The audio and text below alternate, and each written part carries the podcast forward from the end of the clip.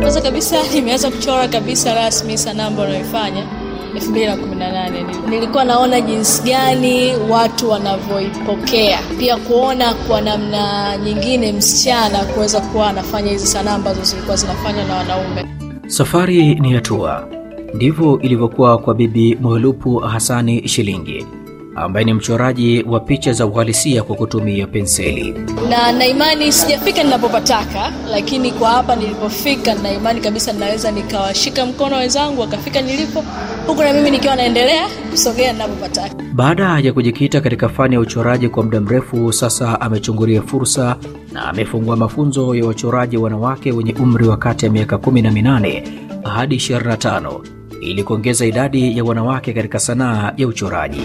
Takribani asilimia nyingi na tafiti nyingi zinasema kwamba was, wasichana ni wachache kwenye mambo ya sanaa au hawapo kabisa nao.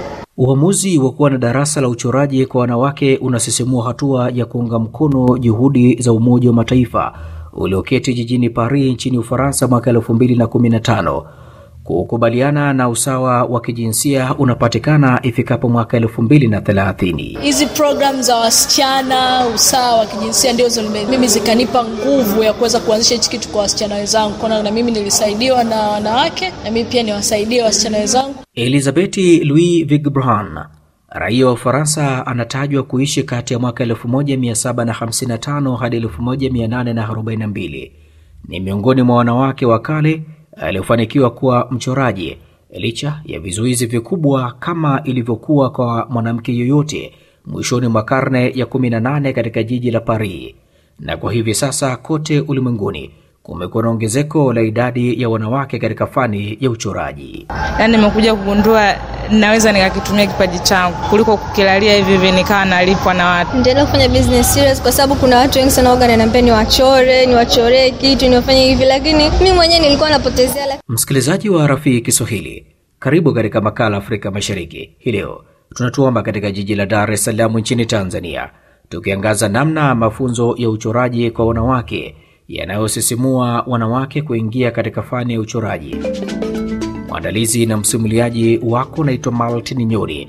Nasema karibu tuwe sote hadi tamati ya makala haya kwa siku ya leo.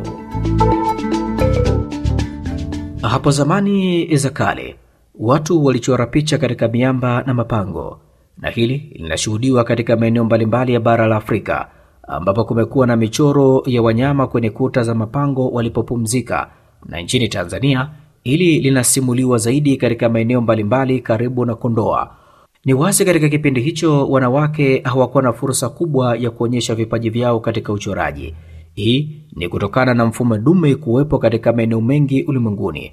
Labda kwa wakazi wa pwani waliotumia michoro ya ina kupamba miili yao kwa michoro yenye kuvutia tofauti na wakazi wa bara. Baada ya miaka mitano katika fani ya uchoraji, ndipo Mwihilupu sasa anaamua kuanzisha mafunzo ya kuwasaidia mabinti wengine wenye umri wa miaka 18 hadi 25 ambao na wao wana vipaji na ndoto za kuishi matunda ya talanta zao za uchoraji. Ah, tutakuwa na vipindi na tutakuwa na mafunzo mbalimbali. Sitakuwa mwalimu peke yangu, kutakuwa na walimu wengine ambao nitakuwa nawaita, wanakuja wanatufundisha tekniki zao. Tutaenda kwa muda wa miezi minne. Baada hapo, wakishajua vizuri, tutafanya maonyesho makubwa kwenye gallery kubwa hapa Dar es Salaam, then watagraduate. Tutaita call ya wengine, na nategemea wito utakuwa mkubwa, tunaweza tukapata wadhamini na nini, tukaongeza idadi, maana hapo sasa tumeanza na idadi ya wasichana watano. Baadaye nataka wawe wengi zaidi, tuwe na walimu wengi zaidi, iwe academy kabisa, kuweza kujengana sisi wenyewe ku, na sisi kuongeza namba ya wasichana wasanii Tanzania na hata dunia kwa ujumla. Safari ilianza mwaka 2018 na zaidi ikamea mizizi mwaka 2019 baada ya kuanza kuyaona matunda na faraja ya kazi zake za uchoraji, na lengo kuu la Mwelupu ni kuwasaidia wasichana wenzake, ikiwa ni mojawapo ya kusaidia ufanikishaji wa lengo nambari tano la usawa wa kijinsia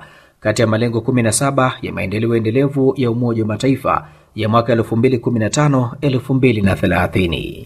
hizi programu za wasichana usawa wa kijinsia ndio mimi zikanipa nguvu ya kuweza kuanzisha hichi kitu kwa wasichana wenzangu. Kona na mimi nilisaidiwa na wanawake na mimi pia niwasaidie wasichana wenzangu kuinua lakini kwa kupitia nini? Sanaa. So ushirikiano wangu na watu wa nje uko vizuri. Kama unavyoona nimepata sponsorship hiyo ya kusaidia wasichana wenzangu kujifunza kuchora na kuwa kama biashara Kuchora ni moja aina kuu ya kujieleza ndani ya sanaa za kuona. Kwa ujumla, sanaa ya uchoraji huweza kufikisha ujumbe sawa na ule wa aliyechukua kalamu ya wino na karatasi, na ndivyo ilivyo kwa kutumia kalamu ya wino na karatasi au vifaa vingine, ambapo huwakilisha usahihi wa ulimwengu wa kuona unaonyeshwa juu kwa kutumia michoro. Betilda David Mark ni mmoja ya wanafunzi waliojiunga na mafunzo haya ya uchoraji, na awali ananijuza ni wapi safari yake ya uchoraji ilipoanzia. Nilianza kujijua nikiwa darasa la nne, ila nilikuwa nachora tu vikatuni katuni. Baadaye nikajifunza kutoka kwa kakaangu, maana ndo alikuwa anajua sana, kwa akanidokeza dokeza baadhi ya, ujanja ujanja hapo, nikawa nachora kwa kuungaunga, yani so ile serious kwamba nikichora basi picha ni nzuri sana, amna. Safari ya Betirda haipo mbali na Daudat Saidi ambaye na yeye alivutiwa na fani ya uchoraji tangu akiwa mtoto, na anasema akikumbuka picha alizochora wakati wa utoto wake, sasa inabaki kuwa kumbukizi yenye kuangusha kicheko katika uso wake. Ah, nilivyokuwa mdogo toka niko mdogo kabisa yani niko nasari nilikuwa napenda kuchora hivyo hivyo vikatuni nini nachora. Na kadri unavyozidi kuchora ndo kadri ambapo kipaji changu ilikuwa kinazidi kukua picha zangu za zamani nikiziangalia sasa hivi waga tunacheka Kwa sasa Betilda na Daudati ni wanafunzi waliojidhatiti katika fani ya uchoraji. Wanasema kuwa kwa namna gani wamejiunga katika mafunzo haya ya uchoraji chini ya Mwilupu. Nilituma picha zangu mbili, lakini sikuwa shua kama ningepita kwenye huo mchujo. Kwa hiyo ndo hivyo nikawa namtumia message, mbona majibu hayatoki au watu washachaguliwa, mimi nimekosa hivyo. Lakini nilivyokuja kupita kwenye hiyo list ya watu watano, akatengeneza ile results na picha nini na nini, zikapostiwa kwamba sisi ndo tumepita. uh, mimi kwa sababu ni ni msanii na marafiki zangu ambao pia na wenyewe ni wachoraji ambao nimesoma nao. Kwa hiyo kuna rafiki yangu mmoja ndo ali, aliona hilo tangazo, anamjua Mhelep, ndo akaniambia kuna tangazo hivi na hivi na hivi kuhusiana na kuchora. Nikaona bora nichukue hiyo fursa, yani pale pale nilivyoliona, nikamtafuta Mhelep, muda huo huo nika-apply. Msikilizaji wa Rafiki Kiswahili, waneni unena kuwa ukitaka kwenda haraka basi nenda peke yako, na ukitaka kwenda mbali basi nenda na mwenzako. Simulizi ya wanafunzi wake Mwilupu inamkumbusha alikotoka wakati akichora picha pembezoni mwa barabara, na sasa amekuwa mkufunzi katika fani ya uchoraji. Kwanza kabisa nimeanza kuchora kabisa rasmi sanaa ambayo naifanya 2018 nilipokuwa pale chuoni IFM. So nilikuwa naona jinsi gani watu wanavyoipokea, pia kuona kwa namna nyingine msichana kuweza kuwa anafanya hizi sanaa ambazo zilikuwa zinafanywa na wanaume. So toka huko uthubutu na nidhamu ndo zimenifikisha mpaka hapa nilipo. Kwa miaka ya hivi karibuni, wapambaji wa kutumia picha katika majengo kama maduka, ofisi na sehemu za starehe na biashara wanaendelea kupendezesha kwa michoro ya wadau wa sanaa.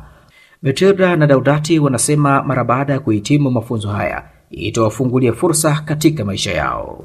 Yaani hapa sasa mwenyewe niko motivated sana hata kufanya biashara, kwa sababu nilivyokaa naye hapa nimegundua nilikuwa napoteza muda, yaani kipaji ninacho ila nimekilalia tu.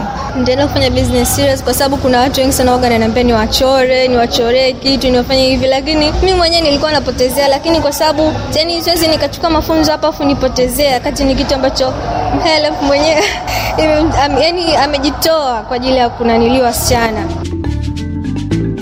Msikilizaji wa Rafii Kiswahili, na kufika hapo naweka nukta katika makala ya Afrika Mashariki hii leo. Tumetuama katika jiji la Dar es Salaam nchini Tanzania, tukiangaza namna mafunzo ya uchoraji kwa wanawake yanavyosisimua wanawake kuingia katika fani ya uchoraji. Mwandalizi na msimuliaji wako naitwa Maltin Nyoni. Hadi wakati mwingine, kwa heri kwa sasa.